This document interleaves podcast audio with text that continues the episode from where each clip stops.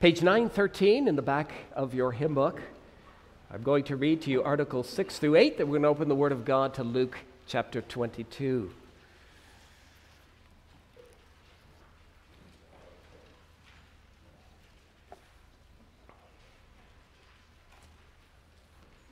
Article 5 spoke of the effects of serious sins. And Article 6, God's saving intervention. For God, who is rich in mercy, according to his unchangeable purpose of election, does not take his Holy Spirit from his own completely, even when they fall grievously.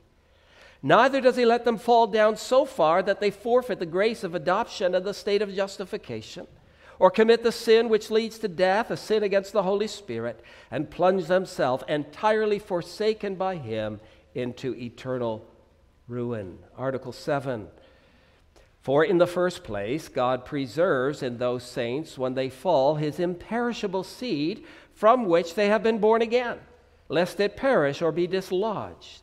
Secondly, by His word and Spirit, He certainly and effectively renews them to repentance so that they have a heartfelt and godly sorrow for, their, for the sins they have committed, seek and obtain through faith and with a contrite heart forgiveness in the blood of their mediator, experience again the grace of a reconciled God, through faith adore his mercies, and from then on more, erg- more eagerly work out their own salvation with fear and trembling. In Article 8, so it is not by their own merits or strength, but by God's undeserved mercy that they neither forfeit faith and grace totally, nor remain in their downfalls to, to the end and are lost. With respect to themselves, this not only easily could happen, but also undoubtedly would happen. But with respect to God, it cannot possibly happen since his plan cannot be changed, his promise cannot fail, the calling according to his purpose cannot be revoked, the merit of Christ, as well as his interceding and, pre- and preserving, cannot be nullified, and the sealing of the Holy Spirit can neither be invalidated nor wiped out. Now, please open your Bibles to Luke 22. I'm going to begin reading at verse 17. And we're going to read through to verse 34. We're looking at verses 31 to 34 Satan sifting and the Savior's supplication. Luke 22 17.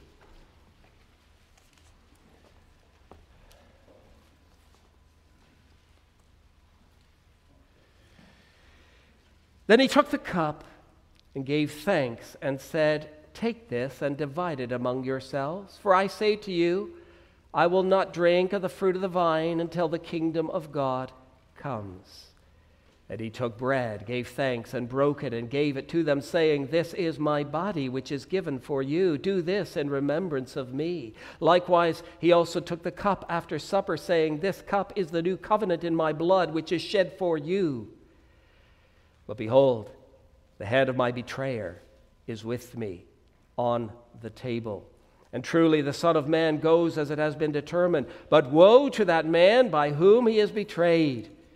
And they began to question among themselves which of them it was who would do this thing. Now there was also a dispute among them as to which of them should be considered the greatest. And he said to them, The kings of the Gentiles exercise lordship over them, and those who exercise authority over them are called benefactors. But not so among you. On the contrary, he who is greatest among you, let him be as the younger, and he who governs as he who serves. For who is greater, he who sits at the table or he who serves? Is it not he who sits at the table? Yet I am among you as the one who serves. But you are those who have continued with me in my trials and I bestow upon you a kingdom, just as my Father bestowed one upon me, that you may eat and drink at my table in my kingdom and sit on thrones judging the 12 tribes of Israel. Here begins our text, verse 31. The Lord said, Simon, Simon, indeed Satan has asked for you that he may sift you as wheat, but I have prayed for you that your faith should not fail. And when you have returned to me, strengthen your brethren. But he said to him, Lord, I'm ready to go with you, both to prison and to death. And he said, I tell you, Peter, the rooster shall not crow this day before you will deny three times that you know me. So far, the reading of God's holy, inspired, and inerrant word.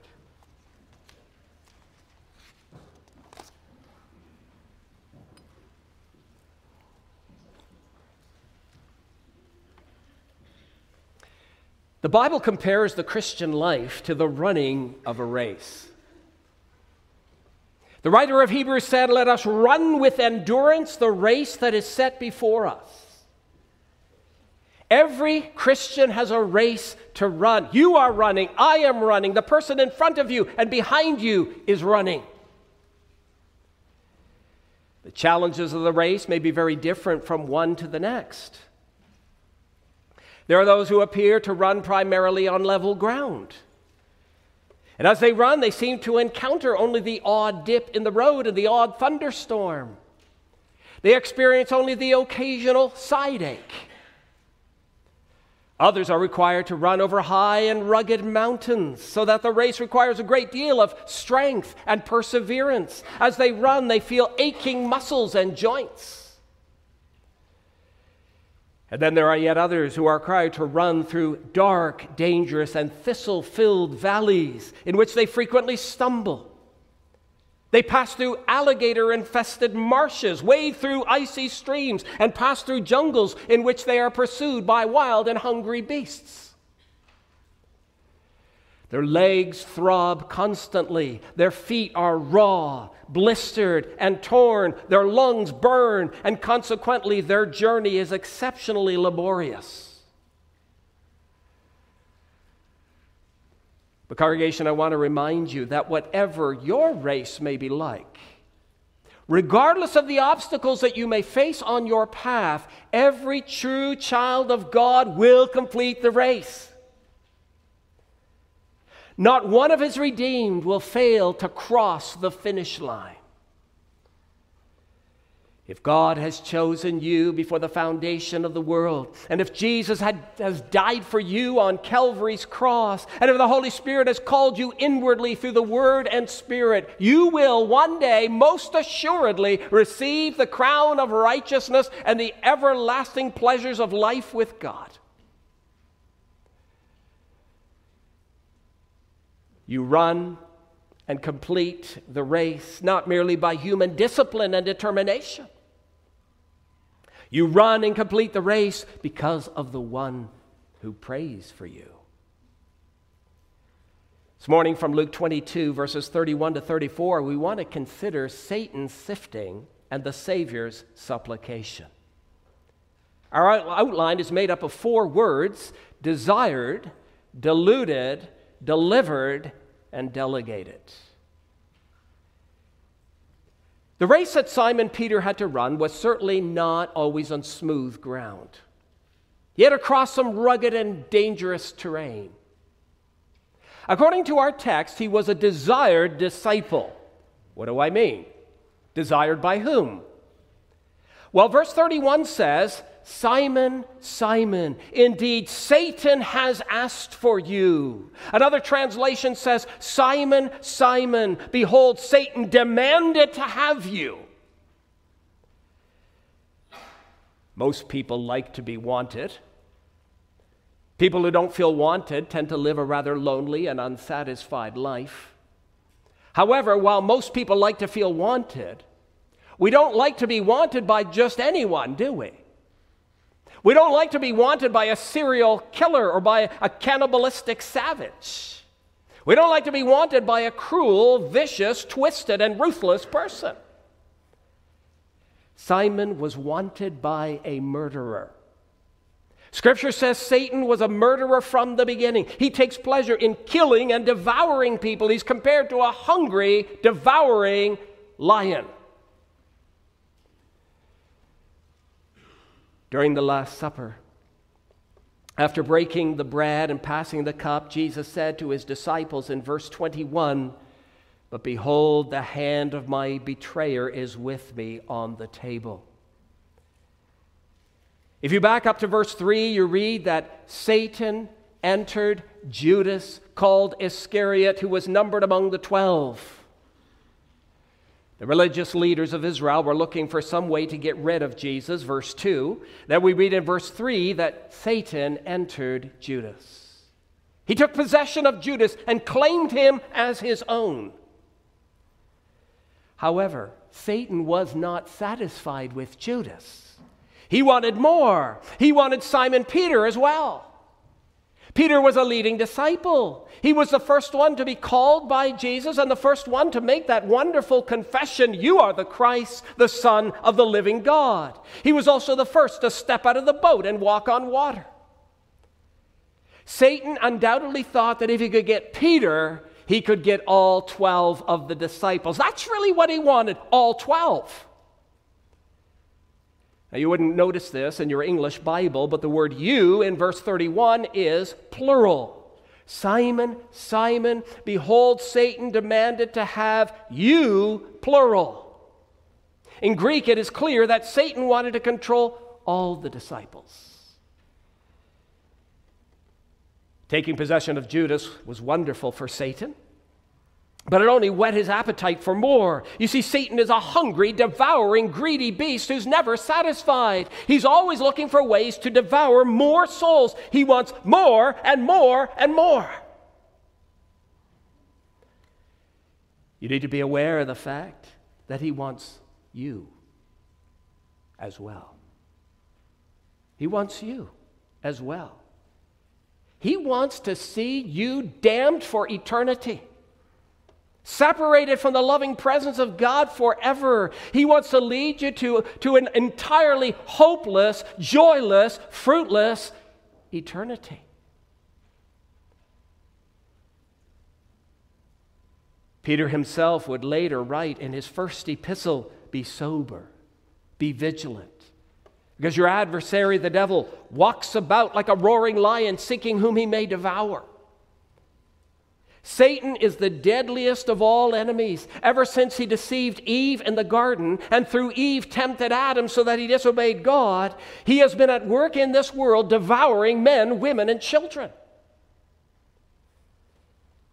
Article 4 of the Canons, the fifth head, reminds us that if we do not constantly watch and pray, we can be carried away by Satan into sins, even serious and outrageous ones. Verse 31 says Simon, Simon, Satan has asked for you or demanded to have you that he may sift you as wheat. Or the disciples knew what happened to wheat. Farmers would put it into a large sieve, which was vigorously shaken from side to side and its contents thrown into the air. The intent was that the wheat would remain while the chaff would be blown away by the wind. That's what Satan wanted to do, only he wanted to vigorously and violently shake Peter and the other disciples with persecution and severe trials in the hope that their loyalty to Christ would prove to be false. He wanted to drive them away like chaff scattered by the wind. He wanted no wheat to remain. If all the disciples defected, denied Christ and fled, if they disbanded and disappeared, there would be no one left to preach the saving gospel. Satan and his demons would be delighted. Without the gospel, the kingdom of darkness could thrive. Brothers and sisters, while the apostles may have been the special focus of his attacks because of the uniqueness of their office, you need to be aware that Satan also wants to sift you as wheat. He wants you to be like chaff which the wind drives away. He would love to bring turbulent, severe, shaking temptation into your life in the hope that you will forsake the cross, depart from Christ, destroy your Christian testimony, and ultimately join Him in the misery of hell. You need to be aware that His demonic influence is present in the Christian marriage that is headed toward destruction. His influence is evident in the sniping that goes on between husband and wife, the cutting or deceptive words, the sarcastic remarks, the hurtful accusations, and the flare ups of anger. His demonic influence is present when verbal volcanoes erupt between parents and children. Satan is pleased when family devotions are neglected when the word is not consistently read and applied, when loving discipline is neglected by parents, or when fathers abdicate their role as spiritual leaders. His sifting is also evident in the young couple who do not resist sexual temptation before marriage, who violate God's beautiful design by doing what God has reserved for within the marriage bond alone. His demonic influence is present when the young person clicks onto that pornographic website. Or when the preacher, with a fruitful ministry to families, has to be released from the ministry because of an inappropriate relationship with someone who is not his wife. And then Satan's evil influence is also evident when members of the church dismiss the spiritual leaders whom God has placed over them. Or his evil influence is seen in, in the council rooms of churches, when the church's leadership begin to attack each other over non essential matters, or when the leadership is divided because of prideful power struggles. He loves to vigorously and violently shake the leadership of the church in the hope that the leadership devours one another. Congregation, are you aware of the dangers in your own life and in the lives of others. When a young woman leaves the church of Christ during her college years, it is Satan who desires to have her. When a young man joins the party spirit and careless lives of the guys at work, it is Satan who desires to have him. When a person neglects worship for the sake of sports, hobbies, unessential work, or for the sake of family outings, it is Satan who desires to have him. When a person is moving towards exclusion or excommunication from the church, it is Satan who wants to have him or her. Satan and his minions are always lurking in the shadows, seeking whom they may devour. The hymn writer said, Christian, dost thou see them on the holy ground? How the powers of darkness compass thee around?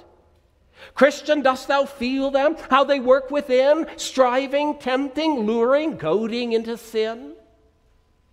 Christian, dost thou hear them? How they speak thee fair? Always fast and vigil, always watch and prayer.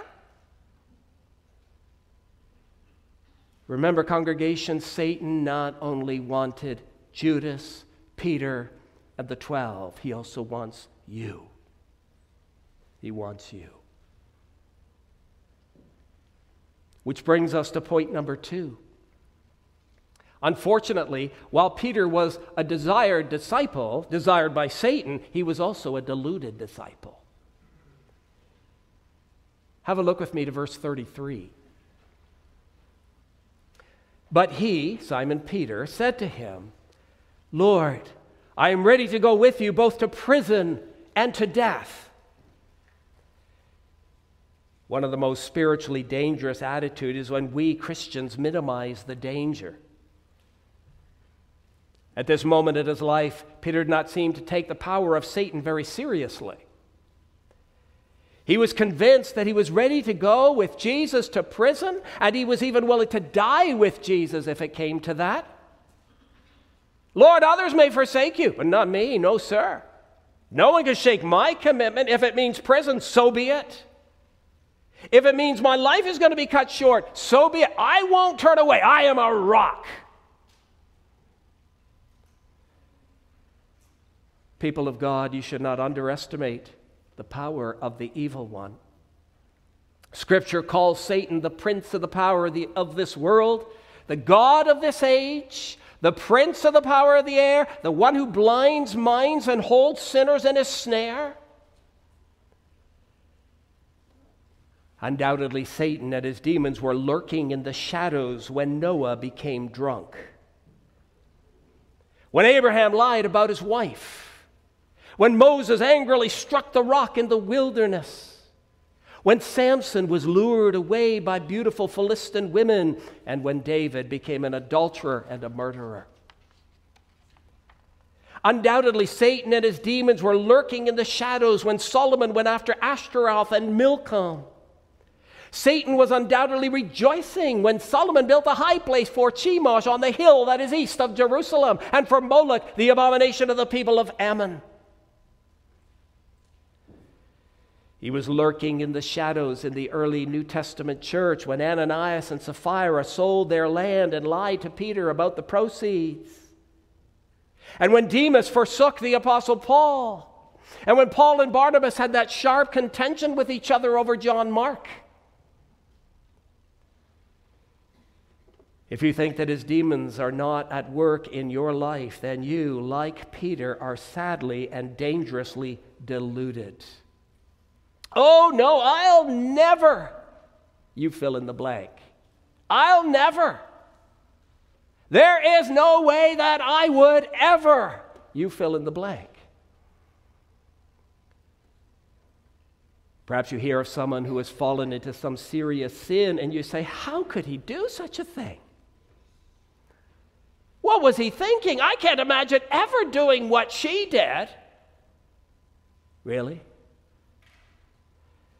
You couldn't do what she did? You couldn't fall so deeply into sin? You couldn't cheat, lie, steal, blaspheme, and commit adultery as he did?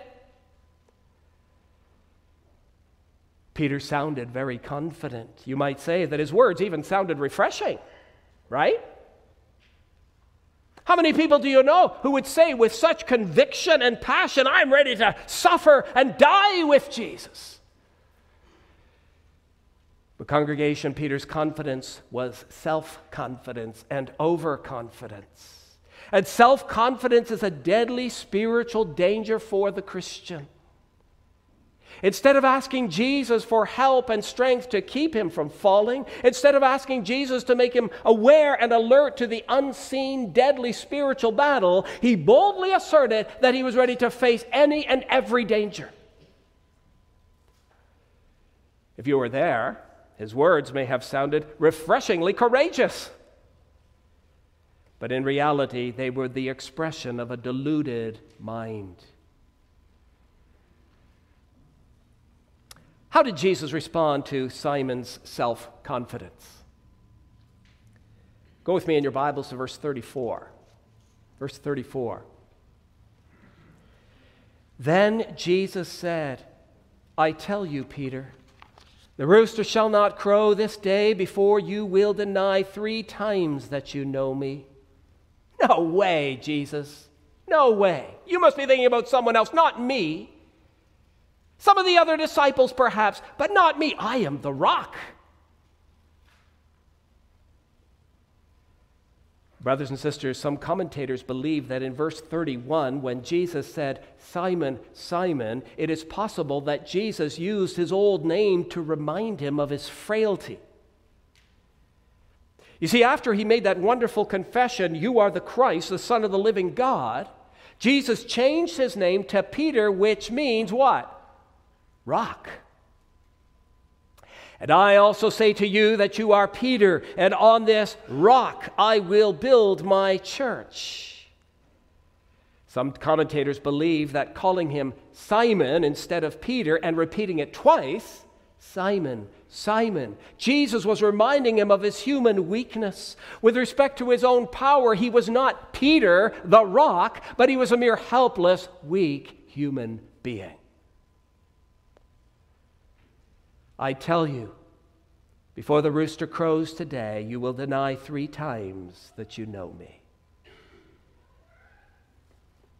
If you jump down to verse 60, you will see the fulfillment of Jesus' prediction. That very day, after Jesus' arrest in the garden, he was brought to the house of the high priest. Peter, you'll recall, followed at a distance and made his way to the courtyard where people warmed themselves by the fire. Peter sat down with them. As he sat by the fire, he was asked about his association with Jesus. In verse 57, he said to a servant girl, Woman, I do not know him. A little later, when someone asserted that Peter was one of them, he responded, verse 58, Man, I am not. And then an hour later, when someone else questioned him, he said, verse 60, Man, I do not know what you're saying. And then at the end of verse 60, we read, Immediately, while he was still speaking, the rooster crowed. Really, Peter? You're ready to go with Jesus to prison? You're ready to go with him to death? Peter tried to run the race in his own strength, not understanding his weakness, and he fell flat on his face, busted his teeth, and broke his nose. Brothers and sisters, may God keep us from making the same mistake. Don't think that you can withstand the devil on your own. And don't think that you're incapable of falling into serious sin.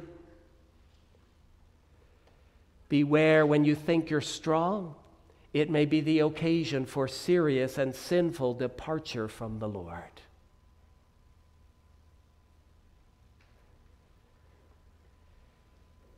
We come then to point number three. Peter was not only desired by Satan, and deluded by his own weak mind, but thankfully he was also delivered by the power of Jesus. Delivered. If you fear that you are just as weak as Peter, who denied his Lord, verse 32 provides a tremendous word of comfort. Please have a look with me, starting again at verse 31. Verse 31. And the Lord said, Simon, Simon, Indeed, Satan has asked for you that he may sift you as wheat. But, verse 32, but I have prayed for you that your faith should not fail. How did Peter survive the attacks of Satan? Why was he not blown away like chaff, like Judas, whose faith failed and who in the end fell into complete despair and committed suicide? And how can you know that your faith will not be destroyed? In the daily struggles of life, or in times of suffering and persecution for the faith, how do you know that Satan's not going to utterly shake the life out of you so that you fly away like chaff in the wind? The answer is found in verse 32. Peter endured because his great high priest prayed for him. The word but, you see it there at the beginning of verse 32, it changes everything. Satan will try to destroy you, but I am with you. I will deliver you. He will do his utmost to sift you, but I am on your side. In verse 32, when Jesus said, But I have prayed for you, he used the singular form of the pronoun you. Undoubtedly, he prayed for all the disciples, but in verse 32, he is specifically addressing Peter I have prayed for you, Simon. Congregation, what a comfort it is to know that the Lord Jesus prays for you individually and personally. How kind, gracious, and loving He is. He knows you by name. He knows you by name and He knows all the temptations, sorrows, and trials of your life. He doesn't pray that God will take away all your difficulties so that you will run your race entirely on smooth ground. And he doesn't pray that Satan will be entirely restrained in your life. But he does pray that in the midst of your spiritual battles, God will protect you from the evil one so that your faith may not fail. One writer stated it in a helpful manner. He said this If only we could see Jesus praying and listen to what he is saying to the Father, what courage we would take to live for him through every trouble in life. Jesus is praying for us that our faith will not fail. He is praying about our chronic, chronic pain, that in our physical weakness we will not stop trusting in the goodness of God. He is praying about our troubled marriage, that in our alienation we will not stop trusting in His love. He is praying about our financial situation, that in our urgent concern about paying the bills, we will not stop trusting in God to provide. He is praying about our secret discouragement, that in our night of dark despair, we will not stop trusting Him to lead us into the light. He is praying about our wandering into sin, that we will never stop trusting in His forgiveness. Jesus is praying for everything we need. Surely these prayers will be answered just the way God answered the prayers that Jesus prayed for Peter. The man's faith did not fail. Although he turned away, he also returned, believing by faith that his sins were forgiven.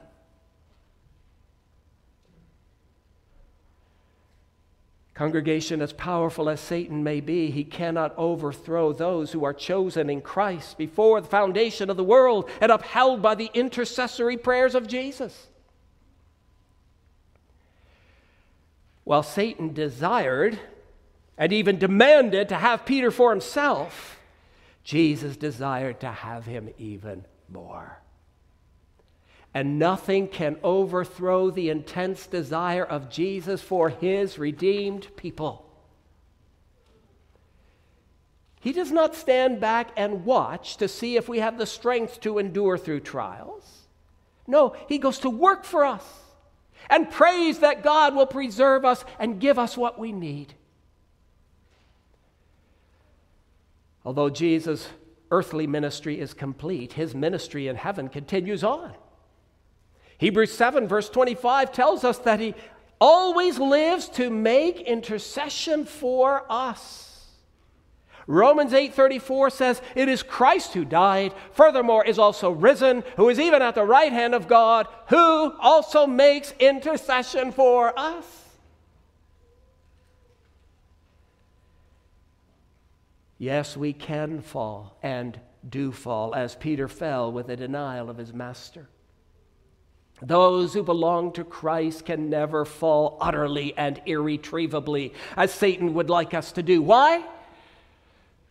Because our great high priest prays for us. Article 6 of the canons correctly says that God, who is rich in mercy, according to his unchangeable purpose of election, does not take his Holy Spirit from his own completely, even when they fall grievously. Neither does he let them fall down so far that they forfeit the grace of adoption and the state of justification, or commit the sin which leads to death, the sin against the Holy Spirit, and plunge themselves entirely forsaken by him into eternal ruin. And then Article 7 goes on to say that when they fall, God preserves in his people the incorruptible seed of regeneration from perishing or being totally lost. There may be times when you, like Peter, fall into serious sin. But if you're truly born again, you cannot lose the new life that you have received. In his first epistle, the Apostle Peter said, Having been born again, not of corruptible seed, but incorruptible, through the Word of God, which lives and abides forever.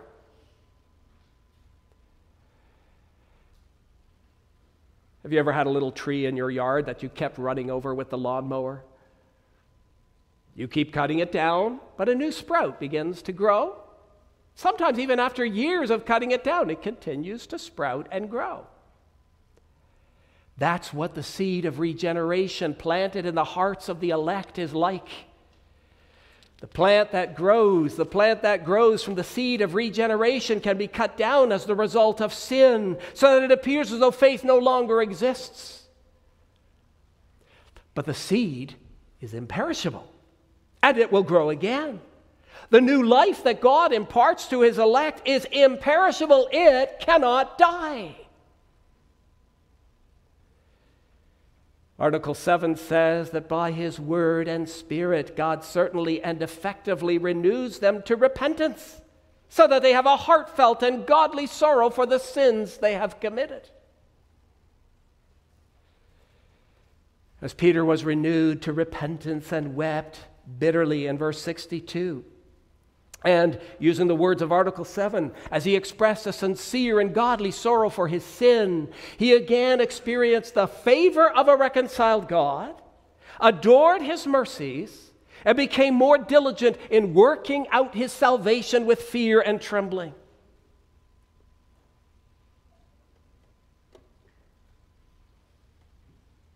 And then finally,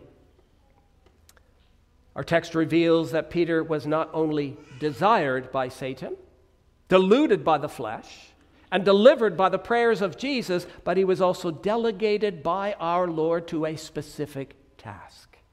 Point number four delegated. Let's have a look at the remainder of verse 32. Verse 32 I have prayed for you, Simon, that your faith should not fail. And when you have returned to me, strengthen your brethren. Jesus knew that Peter would be tempted and that he would fall, but he also knew that he would be fully restored. At his temptation, fall, repentance, tears, and gracious restoration would serve a wonderful purpose. Through his painful experience, Peter would come to see the limitations of his own strength and his desperate need of Jesus' intercession. And through these hard learned lessons, he would be able to encourage others in their struggle against temptation and sin. He could say to others, Don't trust yourself, put your trust in your great high priest, Jesus Christ. Jesus said, Simon, I want you to be a source of strength to others. Tell them how I upheld you and how your faith did not fail in the dark hours of temptation. Tell them how faithful I am in upholding my own, even in the most dangerous of times. Simon, use your experience to strengthen others. Tell them not to underestimate the power of Satan and his demons who want to destroy their faith. Tell them that the powers of darkness are real, active, and dangerous. But be sure to tell them that there is a great high priest who ever lives and pleads for his elect. And because he lives and pleads for his elect, their faith will never be obliterated. Tell them that in their own strength, their faith will evaporate in minutes. But with the protection and help of God, it will endure even to the end of the race. You see, congregation, Satan's wicked plans against Peter were actually used by God to strengthen others. The sinner was commissioned to serve. The one who denied his master helped to prevent others from denying the faith. If you read Peter's epistles, you discover that he was used by God to strengthen others to endure trials. He became an encourager to many. If you read the book of Acts, you see how Peter became a mighty, bold preacher and was used by God to challenge numerous people. What was the difference between Peter and Judas? What was the difference between Peter and Judas? The intercessory prayer of Jesus for his elect. Having been sifted, vigorously shaken, and tossed by Satan, Judas perished eternally. When Satan was done with him, there was no evidence of faith whatsoever. He went through the wringer and came out dry. Although he was one of the twelve who was so richly blessed under the ministry of Jesus. Although he heard the gospel taught and saw the miraculous signs, he was, in the end, like chaff which the wind drives away. By contrast, Simon Peter, who by the instigation of the devil denied his master three times, went on to become a tremendous source of support to many others like Judas, he too was shaken by the devil who was trying to take away his faith. But unlike Judas, Peter was sustained by the powerful intercessory prayers of Jesus. Consequently, even Peter's grievous and inexcusable sin was used in the end as a blessing to others, as Peter used his experience to strengthen his brothers. Congregation, when you yield to the devil's temptations and fall into sin, and then feel the pain of having disobeyed your Lord, if you find yourself weeping bitterly on account of your unfaithfulness, as Peter wept, remember Although your sin is an offense to God and grieves the Spirit, through repentance and godly sorrow, God can use your fall so that you can be a source of strength and blessing to others in the body of Christ. Because of your experience, you can now speak to others about the insanity of sin the misery that it brings, the stupidity of self confidence, the weakness of man, the subtlety and power of the serpent, and our dire need of the merit, intercession, and preservation of Christ, using the words of Article 8. Yes, by the intervention of Christ in your life, Satan's sifting can actually be used against him. While Satan tries to destroy your faith, God is able to use it not only to strengthen your faith, but also the faith of others who learn from your folly. Therefore, by the intercession of Christ, Satan's efforts in our lives become self defeating. In his attempt to get you off the track and cause you to quit the race, by the intervention of Christ, Satan's efforts can actually result in greater resolve to run the race and to help others run the race. You can say to your brother or your sister in Christ, don't go that way. I went that way and it was a disaster. I made a mess of it. Don't lean on your own understanding. I did that. I got stuck in a snare. Don't overestimate your abilities. I did that, and it brought me nothing but grief. Through my stupidity, God has taught me to look to Jesus, to stay close to the Word, and to seek the power of the Spirit in my life. You can speak that way to your brother, to your sister. Congregation, this passage powerfully reminds us that on your own, you are nothing. You're but chaff in the wind. You're but chaff in the wind. Therefore, thank God for the intercessory ministry of Jesus. The hymn writer said, Intercessor, friend of sinners, earth's redeemer, plead for me. You have a great high priest. Trust him, love him, praise him, and then go on to point others to him. When you have turned back, strengthen your brothers. In closing, you need to know that if you reject this high priest, you will be deceived by the evil one and you will suffer eternally with Satan and his demons. But if you rest your hope in him, nothing, nothing can separate you from his love. Intercessor friend of sinners, earth's redeemer, plead for me.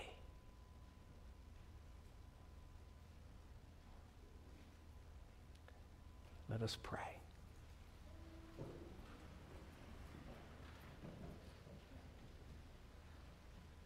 Lord, our God, what a comfort to know about the intercessory ministry of our Lord Jesus.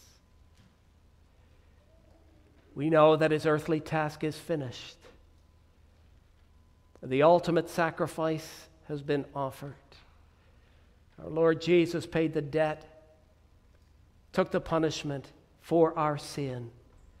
But while his earthly task is complete, What a comfort it is to know that He continues to make intercession for us at the right hand. And so we have a great high priest whose intercessory ministry for his people does not fail. Lord, we confess before you this morning that we are often very foolish, like Peter. Perhaps there are times when we are over, overly confident or self confident. We look at our own abilities and overestimate what we are able to accomplish instead of resting in our great high priest, Jesus Christ. Lord, we do pray that you will continue your gracious work in us. We all have a race to run. Some will have greater difficulties than others, but we all will face trials and temptations. That spiritual battle. We pray that we might all rest our hope in Jesus Christ, that we would not be as chaff driven away by the wind but that we will be used even through our blunders and our failures to strengthen others. So, Lord, use us here in this body to minister to one another. May our fellowship time after the service be used to minister to each other for our strengthening, for the glory of Christ. Hear us, we pray. In his name, amen.